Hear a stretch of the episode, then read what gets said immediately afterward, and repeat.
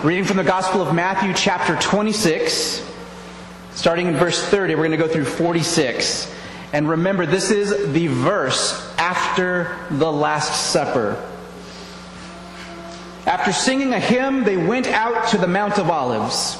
Then Jesus said to them, You will all fall away because of me this night. For it is written, I will strike down the shepherd, and the sheep of the flock will be scattered. But after I've been raised, I will go ahead of you to Galilee. But Peter said to him, Even though all may fall away because of you, I will never fall away. Jesus said to him, Truly I say to you, this very night, before the rooster crows, you will deny me three times. Peter said to him, Even if I have to die with you, I will not deny you. All the disciples said the same too. Then Jesus came with them to a place called Gethsemane and said to his disciples, Sit here while I go over there and pray. And he took with him Peter and the two sons of Zebedee and began to be grieved and distressed. Then he said to them, My soul is deeply grieved to the point of death. Remain here and keep watch with me. And he went a little beyond them and fell on his face and prayed, saying, My Father, if it's possible, let this cup pass from me. Yet, not as I will, but as you will. And he came to the disciples and found them sleeping. Said to Peter, So you men could not keep watch with me for one hour? Keep watching and praying that you may not enter into temptation. The spirit is willing, but the flesh is weak. And he went away again a second time and prayed, saying, My father, if this can't pass away unless I drink it, your will be done. Again, he came and found them sleeping, for their eyes were heavy. And he left them again and went away and prayed a third time, saying again the same thing once more. Then he came to the disciples and said, Are you still sleeping and resting? Behold, the hour is at hand, and the Son of Man is being betrayed into the hands of sinners. Get up, let us be going. Behold, the one who betrays me is at hand. Lord Jesus, again, we're at a familiar story, one that we come to every year during this season. Don't let it hit us um, and bounce off of our minds and our hearts, Lord. Open our minds and hearts to what it is you're saying to us, Lord. Help us to hear the good news in your word and to trust you afresh. Amen. You may be seated.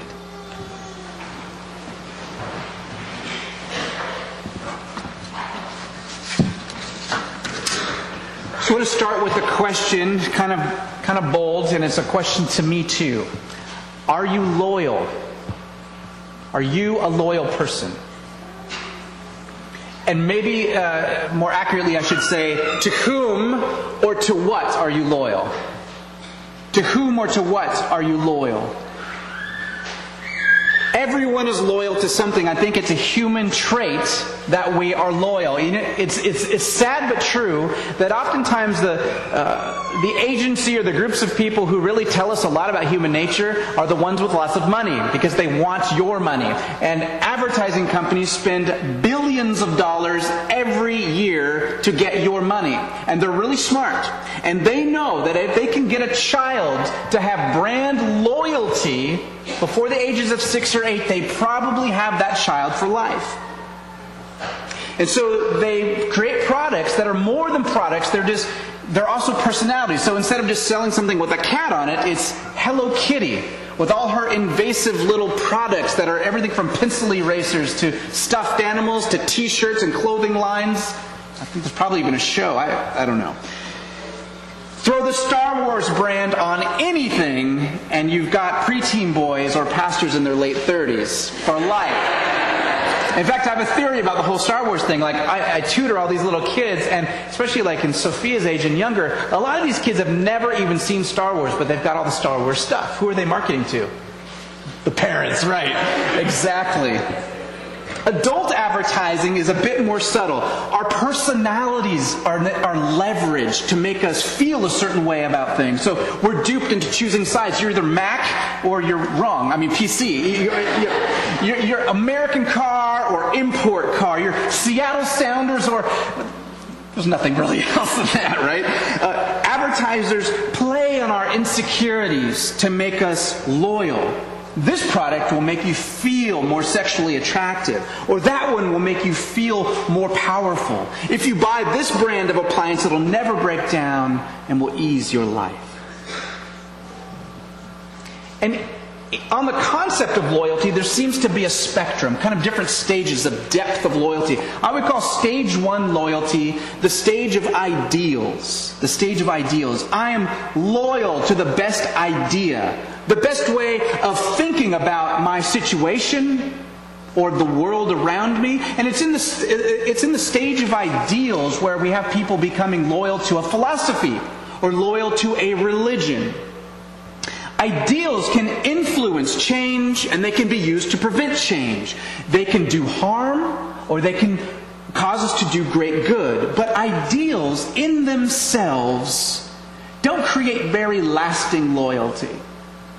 Okay? Ideals in themselves don't create very lasting loyalty. If it's just a matter of ideals and you start pulling my fingernails out, I'm gonna, I'm gonna have different ideals. Whatever you want, man. It's, it's just ideas. But there's this second level, and I would call it the blood level, even though um, I'm not just talking about genetic relatives. Like I'm talking about anyone you would call your family. So some of us uh, have people in our lives that you call uncle or aunt so and so. They're not even related to you, but they're just part of the family. You know what I'm talking about?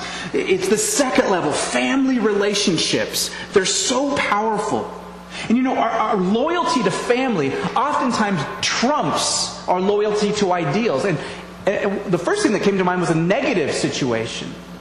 There's a lot of families out there that, that live with deep dysfunction. Maybe you got an alcoholic spouse and one who's not. And, and, and the ideals, I mean, they all know the ideal of a healthy family.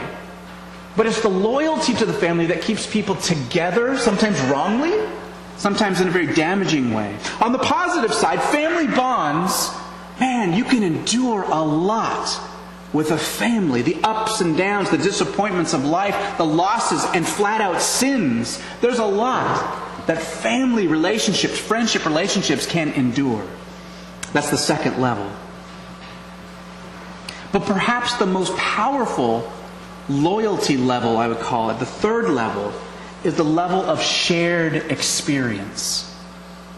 There's something intangible and extremely powerful about shared difficult experiences or unique experiences. I would say that the men and women uh, of the firefight, you know, firefighters or police, that's almost a subculture if you've ever worked around that group of people.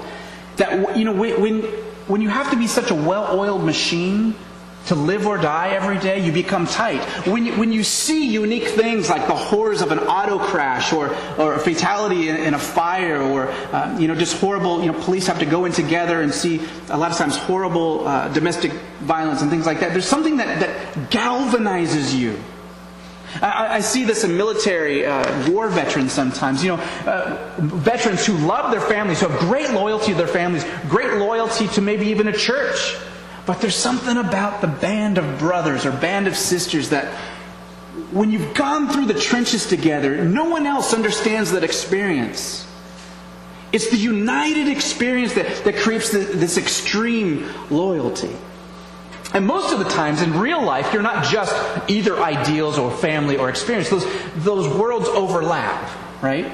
So blood relatives or, or family bonds, you, you go through things together. So you have this, this family that's then like if you've ever had a child together or something like that, or you've ever gone through a very difficult thing together, or shared a wonderful experience.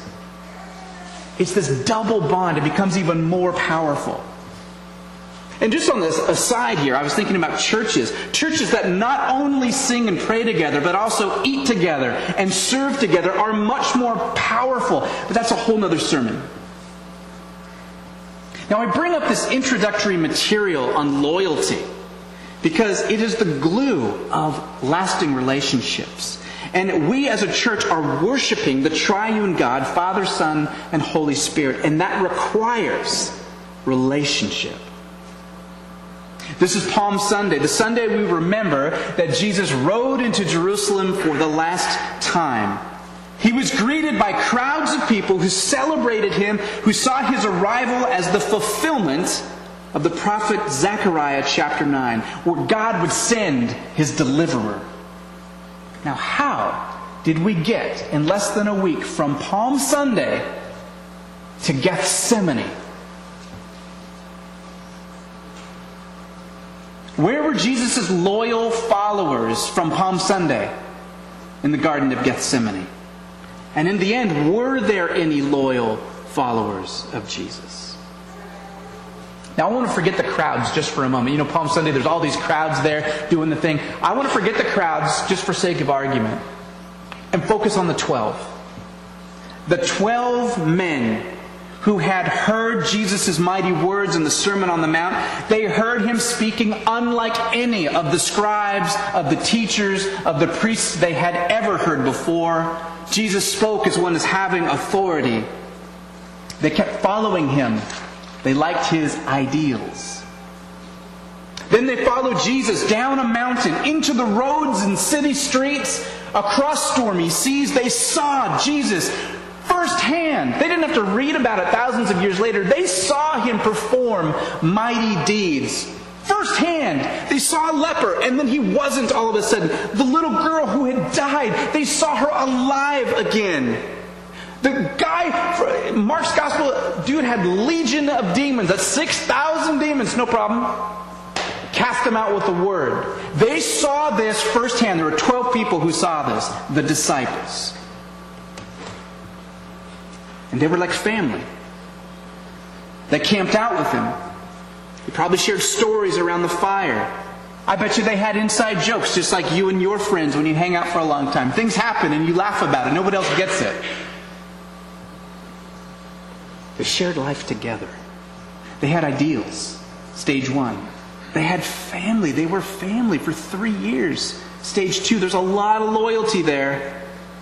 But then Jesus sent them out. He sent out his disciples in pairs. He gave them authority to preach the gospel, to cast out demons. They went out in pairs into the streets and to villages. They hung out with their buddies and cast out demons and healed people and proclaimed the good news. And they saw things happen. Unique experiences that no one else had had life changing experiences, loyalty building experiences. Now, Palm Sunday comes, and these 12 probably led the way in celebrating their master coming into Jerusalem. Not only is he the king coming from Zechariah 9, but he's our friend. Like, we're with that guy. Loyal, loyal. They were the 12 closest people to Jesus ever. Have you ever thought about that? Ever. They were invited to the Passover supper with Jesus. And it was to the 12, the 12, only the 12, that Jesus shared his fate. I'm going to be crucified. He shared his bread, and he shared the wine of the new covenant. It was a shock then that one of the twelve most blessed people on the face of the earth, Judas Iscariot, would betray Jesus. There's some foreshadowing going on there, of course. How could one of the twelve betray Jesus? But as soon as we start to think about that, we don't have time because the story keeps going. They finish supper. They go out singing a song, most likely a Hallel psalm. Psalms 113 through 118 are called the Hallel Psalms. Hallel means praise. It's, it's the root where you get the word hallelujah, which means praise Yahweh. And you would always sing these songs coming out of the Passover meal. I like that little bit of insight because you can, you know, the Psalms are a great treasure. We can, when we say the Psalms, we can imagine Jesus was singing these same Psalms.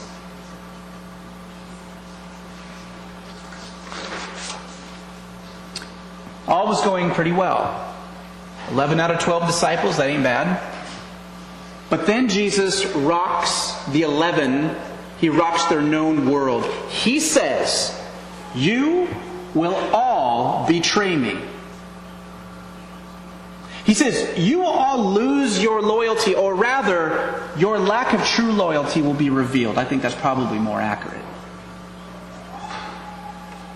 Even after sharing the same ideals and family bonds and experiences in the trenches. Now, how does Jesus know? Because the Bible tells him so, just like the kids' song. He came into Jerusalem on Palm Sunday, fulfilling Zechariah 9. He is betrayed for 30 pieces of silver, echoing Zechariah 11.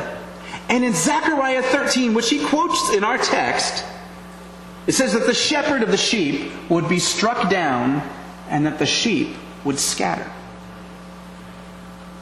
Notice that even Jesus reads the prophets Christocentrically. Big word. He sees himself as being the fulfillment of those messianic prophets.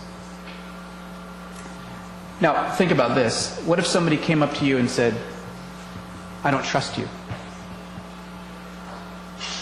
Nobody likes their loyalty questioned, especially a family member, especially a close friend. Nobody likes that, right?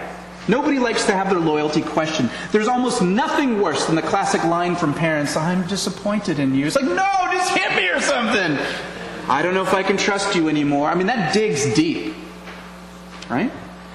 Having your loyalty questioned gets to the heart of who you really are. And of course, Peter thinks, he, thinks he's the exception to the rule. Now, I know we just kind of read over that kind of quickly, but think of how much of a jerk Peter kind of is, right? Like, let's say I'm, you know, we're all together and Jesus says, You all, letter streets, are going to betray me. And then I'll be the bad guy. I'll say, like right in front of you, say, They're kind of weak, but I won't betray you. I mean, he does this like right in front of them. He's like, They might all leave you, but I will never leave you. In fact, I will die with you. Jesus tells him, Peter, tonight, before the rooster crows, You'll deny me three times. Now, this mention of the rooster crowing isn't, isn't necessarily talking about like a rooster. Like, in that culture, there was a term called the cock crow.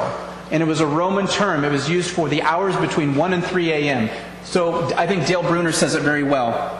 Peter thinks that, he is, that his deeply felt commitment will last forever. Jesus tells him it will not last the night. That is the meaning of that whole cock crow, rooster crow thing. Peter thinks he's in it for life. Jesus tells him, before the night's even over, you're going to deny me three times.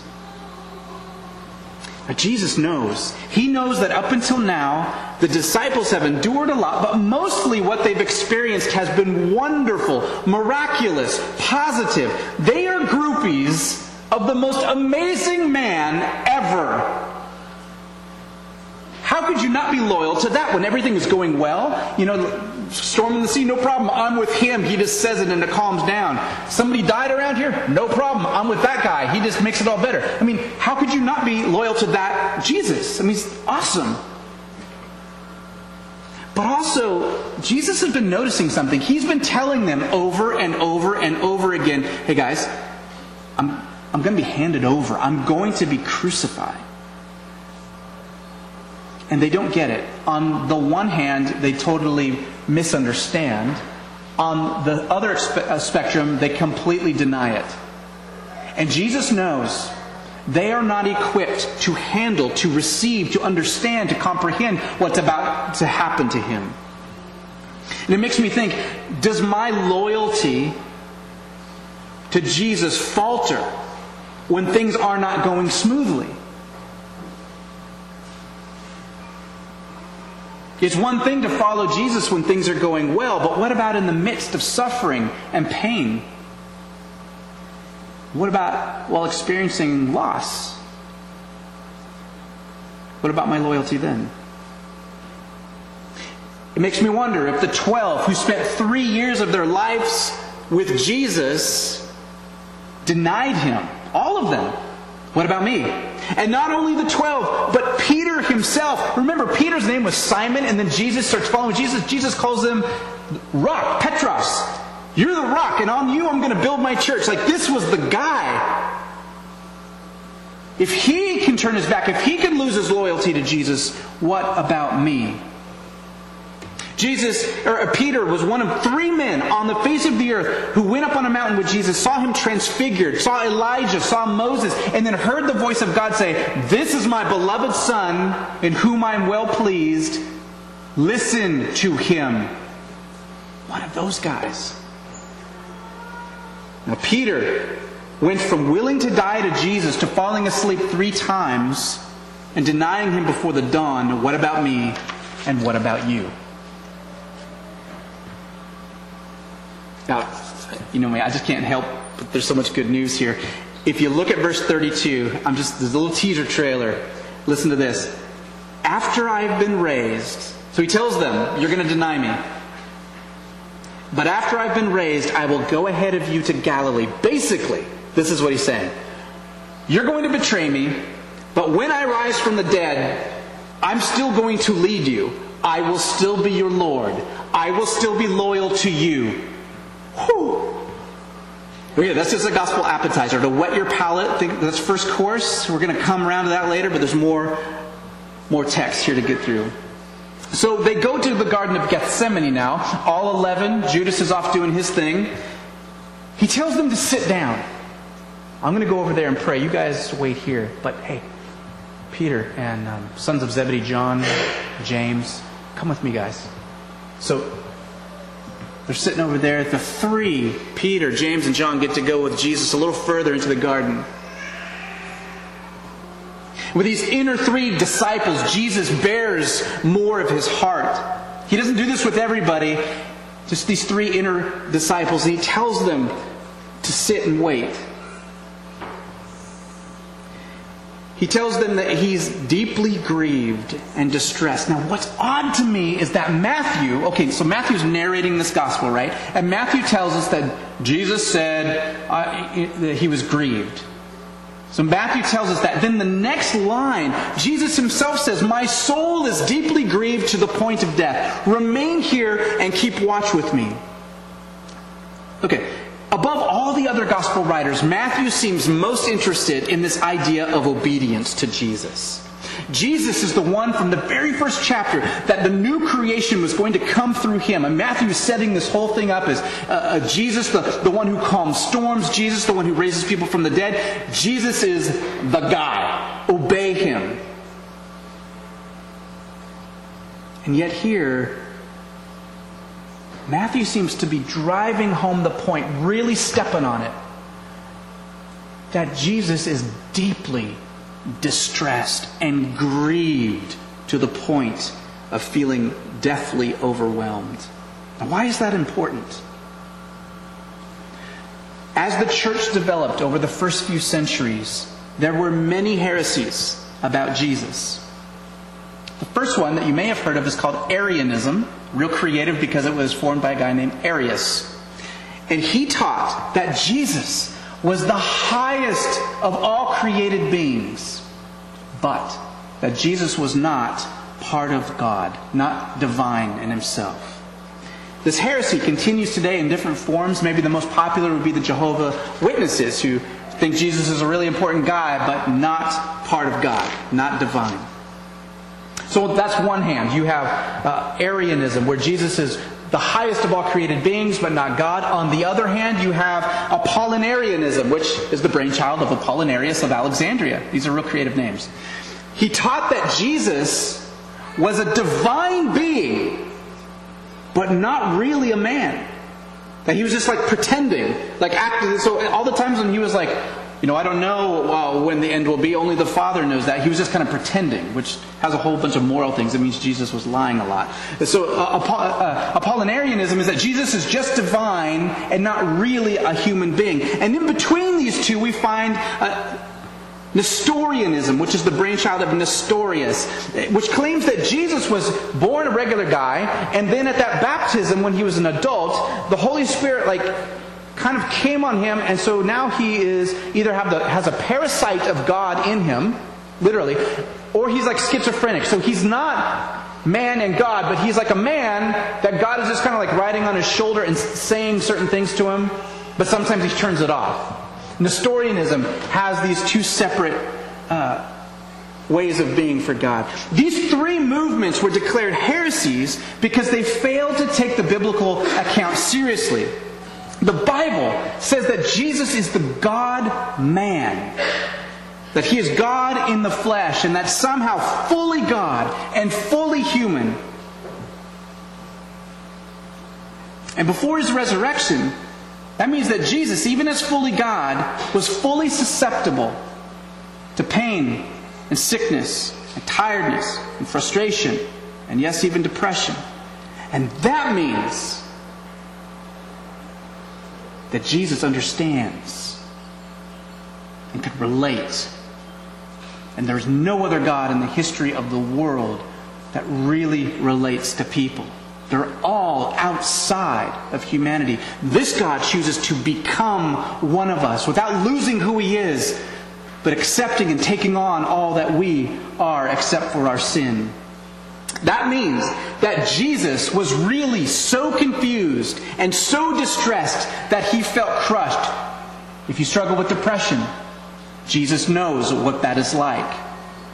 Jesus knows what it is to feel alone. Jesus knows what it is to feel afraid. Jesus knows what it is to feel tempted. Jesus knows the deep need that you and I experience to know that there are friends in your life that have your back. So he takes Peter and James and John and asks them to wait up and to watch out for him while he just goes a little bit further to pray by himself. And boy, does he pray. He falls on his face, cries out to his father, Father, if it is possible, let this cup pass from me. Yet not as I will, but as you will. The cup is biblical symbology for judgment. Let this judgment pass from me. Jesus was about to endure judgment from God that belongs to me and to you and to the world. He prays, if there is any other way, oh Father, I don't want to do this. If there's any other way, yet not my will, but yours. He goes back to his closest friends. They can't even stay awake for him. Now, he's obviously disappointed and probably hurt. So he warns them to pray. He recognizes the limitations of the flesh, even if the desire is there. It's kind of like playing sports as you get a little bit older. It's like, yeah, I want to be where the ball is, but I'm just not there yet. I can't quite get there yet. And even if you remember how you used to get there, it just doesn't happen anymore. Like the flesh is weak. The, the spirit, the mind is willing. You know what you're supposed to do. You just can't quite get there. There's a battle going on in Gethsemane, a battle that would change the course of the history uh, of the world. And the battle of Gethsemane is the battle between the flesh and obedience to God. The battle of Gethsemane is the battle of the flesh versus obedience to God. Now, when the Bible talks about flesh in relation to the spirit, like spirit is willing, flesh is weak kind of talk, it's not suggesting, hear this, that the body or physical things are somehow bad. Flesh, in relation to the spirit, is the biblical way of talking about the world or fallen nature as opposed to God's will. The disciples succumb to the flesh. They have sleepy bodies and tired eyes, like some of you right now. But that is not their failure. The fact that they fell asleep is not their failure. You know, anyone can stay up if you've been motivated, or if you're motivated, right? Anyone ever worked the night shift? You, you can do it, right? Like you can stay up if you have to do that. In the military, you know, I would often have to stand watch in the middle of the night, sometimes the mid watch from 12 to 4, sometimes the 4 to 8 watch, which everybody hated that one because you have to get up at 3.30 and then do a whole workday after that. And if you, fall, if you were found asleep on your watch, there is heavy discipline. And in wartime, the, uh, the Code of Military Justice still says that it's, it can be punishable by death if you fall asleep at your post during wartime. Now, I don't think that's often carried out unless you really let something bad happen. But the, the point is there that it's expected that human beings can stay awake, right, for one night. The point is the disciples fail because they don't discern what's really going on. Like if something's important to you, you stay awake. If you're going to get in trouble for it, you'll stay awake. If you're up with a sick kid, you're going to stay awake. Right? They fail because they trust in their own strength. They may be thinking, ah, I'll conserve my strength, and if anyone tries to take Jesus, I'm taking him out. Which we kind of know Peter's thinking that way because he chops off a dude's ear with a sword later on. Right? He's thinking they're, they're trusting in their own strength. But there are some things, and you know I'm right about this. In fact, I would say most things that we miss when we try and do them in our own strength. So, how do we gain insight and perception? How are these disciples supposed to keep watch? Like Jesus says, keep watch. It's through prayer. The disciples failed because of lack of prayer. Jesus has victory in the Battle of Gethsemane because he prays. There's a shocking verse in Hebrews 5 8. I'm going to say it twice. Although he was a son, he learned obedience from the things he suffered. Hebrews 5 8, talking about Jesus. Although he was a son, he learned obedience through the things he suffered. Jesus learned obedience. Is that shocking to you? It's a little bit. Because I think a lot of times we kind of lean towards this Apollinarianism, this heresy that Jesus, yeah, he's kind of human, but he's really mostly God. He's fully God and fully human. He really does relate to you. He really is your Lord.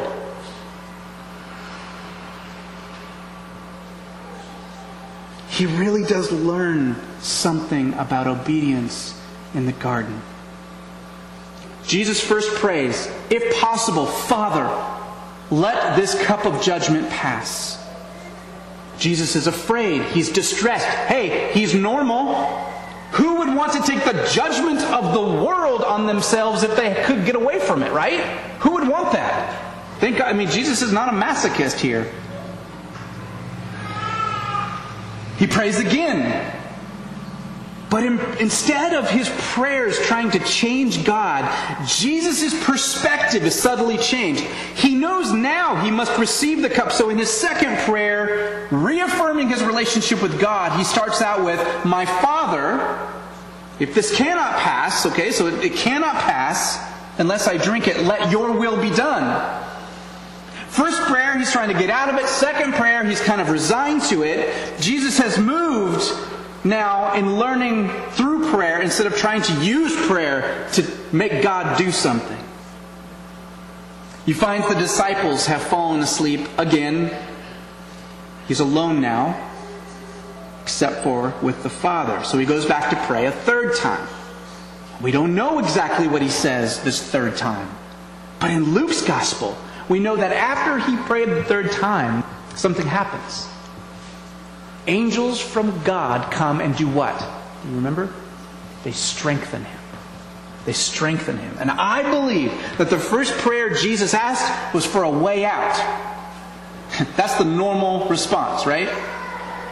The second prayer, he was resolved to God's will. And the third prayer, I think he asked for strength to endure what he was now accepting. The disciples who did not pray were ill equipped to understand what was about to happen. They, they could not endure it in their own strength. So they end up fleeing. But Jesus prays. And through his prayer to God, he realizes that it's God's will that he should suffer. And because it's God's will, he can endure it with God's help. So, what do we take away from this battle at Gethsemane?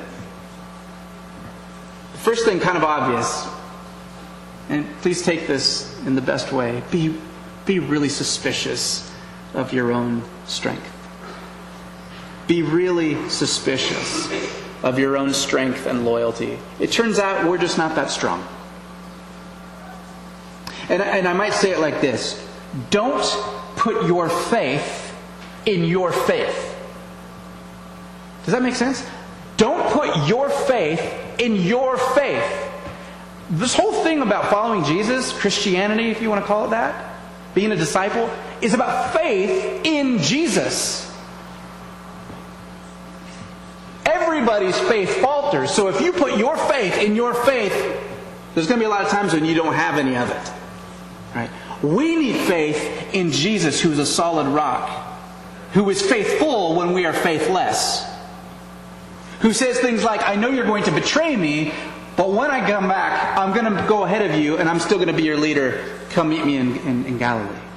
We need that kind of, of faith, of rock in our lives. Second, we see the importance, and, and I mean vital importance. Please don't hear this as Pastor's talking about prayer again. The vital importance of prayer. Prayer is the lifeblood. And I'm horrible. I'm up and down in my prayer life. Don't think that this is coming from a master. But prayer is the lifeblood of what it is to be a follower of Jesus. It is the way we connect with God. Prayer gives us perspective. It's how God leads us. How many times are we faced with difficult decisions in life? Guess what? There is a God, and He likes to lead us. It's through prayer we connect with Him. It's through prayer that He moves mountains, like the mountains in our own heart. Can you imagine the size of the mountain in Jesus' chest that was that went from oh my God, I don't want to take this cup of judgment to strengthen me so that I can take it. That's a mountain. It, it's prayer that moves the kind of mountains of uh, restoring a community. And it's been rightly said by so many different people, I don't even know who to quote, that prayer is not the preparation for the work of the church, it is the work of the church. God uses prayer to do his work. And if you don't like that, that's too spiritual for you. God uses prayers to do his work. Okay? There's some hands in there. Then you get your hands dirty. But we can't just go out and try and like, oh, I read, I read here where to follow Jesus means do this. So, okay, got it. Good luck. That's called recipe for burnout and no lasting fruit. We need to be connected through prayer to the living God.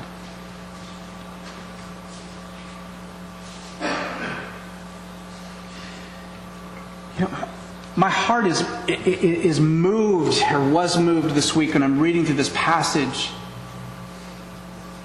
And you see, you know, the, the, the real, you know, it's not often we see the vulnerability of Jesus. But here he really is grieved. And Luke tells us that he, he was sweating blood out of his pores. You probably read stuff on that. Physicians say that's actually possible. All he was asking for was three closest friends to keep watch and to pray with him.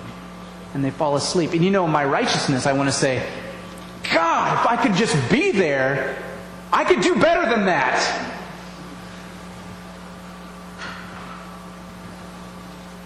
Then I remember, you know, how weak I am. Maybe I would have stayed up all night, knowing what I know now. But so what? I'd fail him a different time. Besides, Jesus has risen from the dead. He doesn't need me to stand watch with him anymore. So, what does this have for us today? What is this passage about? I think one of the things it's about is something that, as I look out here, many of you are already doing very well keeping watch with one another. Did you know that the chapter before this in Matthew 25, Jesus is warning people. He's saying, you know, there's two types of people when the kingdom comes. They're the sheep and the goats. You know, you've heard this thing. And the people who belong to my kingdom, they're not just loyal with their words, but, but they do things like, like when there's a stranger, they invite them in and, and they go visit and call on sick people and take care of them, and they visit the prisoner. And, and they clothe the naked and they, they, they feed the poor and they take care of people. That, that's the type of person who belongs in my kingdom. Because when you do those things to those people, you do them to me. So I read this and I'm like, I want to keep watch with you, Jesus, but you're gone now. You're resurrected. You're like, you don't need that. But what you what we, we do get to do is to keep watch with one another. And when I care for you and you care for me, and we as a church care for others, we are caring for Jesus. We're keeping watch with him. Isn't that a beautiful thing? You remember what I had said when we were going through John's Gospel? Lesslie Newbigin says, uh, Your neighbor is the person, is the agent authorized to receive what you owe the master. I love that saying. Anytime you love someone else, you get to love Jesus. You get to keep watch with him.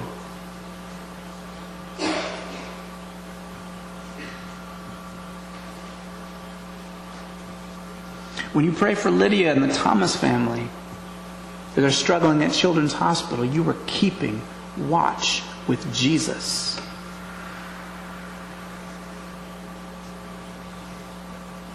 Now, I've talked about two things so far from this story. One is, I'm weak and so are you. Don't put too much faith in your faith. The second thing is this vital lifeline of prayer. But I want to suggest that from this passage, even those two great things are very much secondary to this third and final thing. And it's the gospel. The battle of Gethsemane is not a lesson on prayer. It's not primarily a lesson about your lack of loyalty. The battle of Gethsemane is the good news. The good news that Jesus knew his disciples would fail him, and yet he promised that when he was resurrected, he would still lead them. He knows they would fail, that you will fail, that I will fail, and he forgives. And if there's kids in the room, man, I know that it's hard to like figure out how you're walking with Jesus, and, and you think, I'm just not ready yet, I'm just not ready yet because I see all these great people around me, and they all got it figured out. As your pastor, children, I am saying we do not have it figured out. That daily, daily I am in need of forgiveness to Jesus. That is the life of a disciple. Is the penitent heart. It's not the self-righteous person who has it all together. This is the one that says, I need you, Jesus, every day. At the Battle of Gethsemane, Jesus fought his flesh with prayer. Now, ironically, his victory leads to his crucifixion, but ultimately the Father was faithful and raised him from the dead. And the good news is that because Jesus won the battle of Gethsemane, he's able now to rescue you and to rescue me and to rescue our world. What kind of God would do that? What kind of friend continues to invite you into his life, even though you betray time and time again? I'll tell you, his name is Jesus. And he invites you and me to follow. Would you pray with me? Lord Jesus, I honestly cannot fathom a friend like you. I've had a lot of people in my life who are very gracious but I'm not sure that I have betrayed as many people as often as you. Thank you. Thank you for being the rock that is higher than we are. Thank you for your deep, endless well of forgiveness and love, grace and mercy. Thank you for your promise to set all things right. Lord, we cling tightly to that promise. Help us, Lord, to trust you. Amen.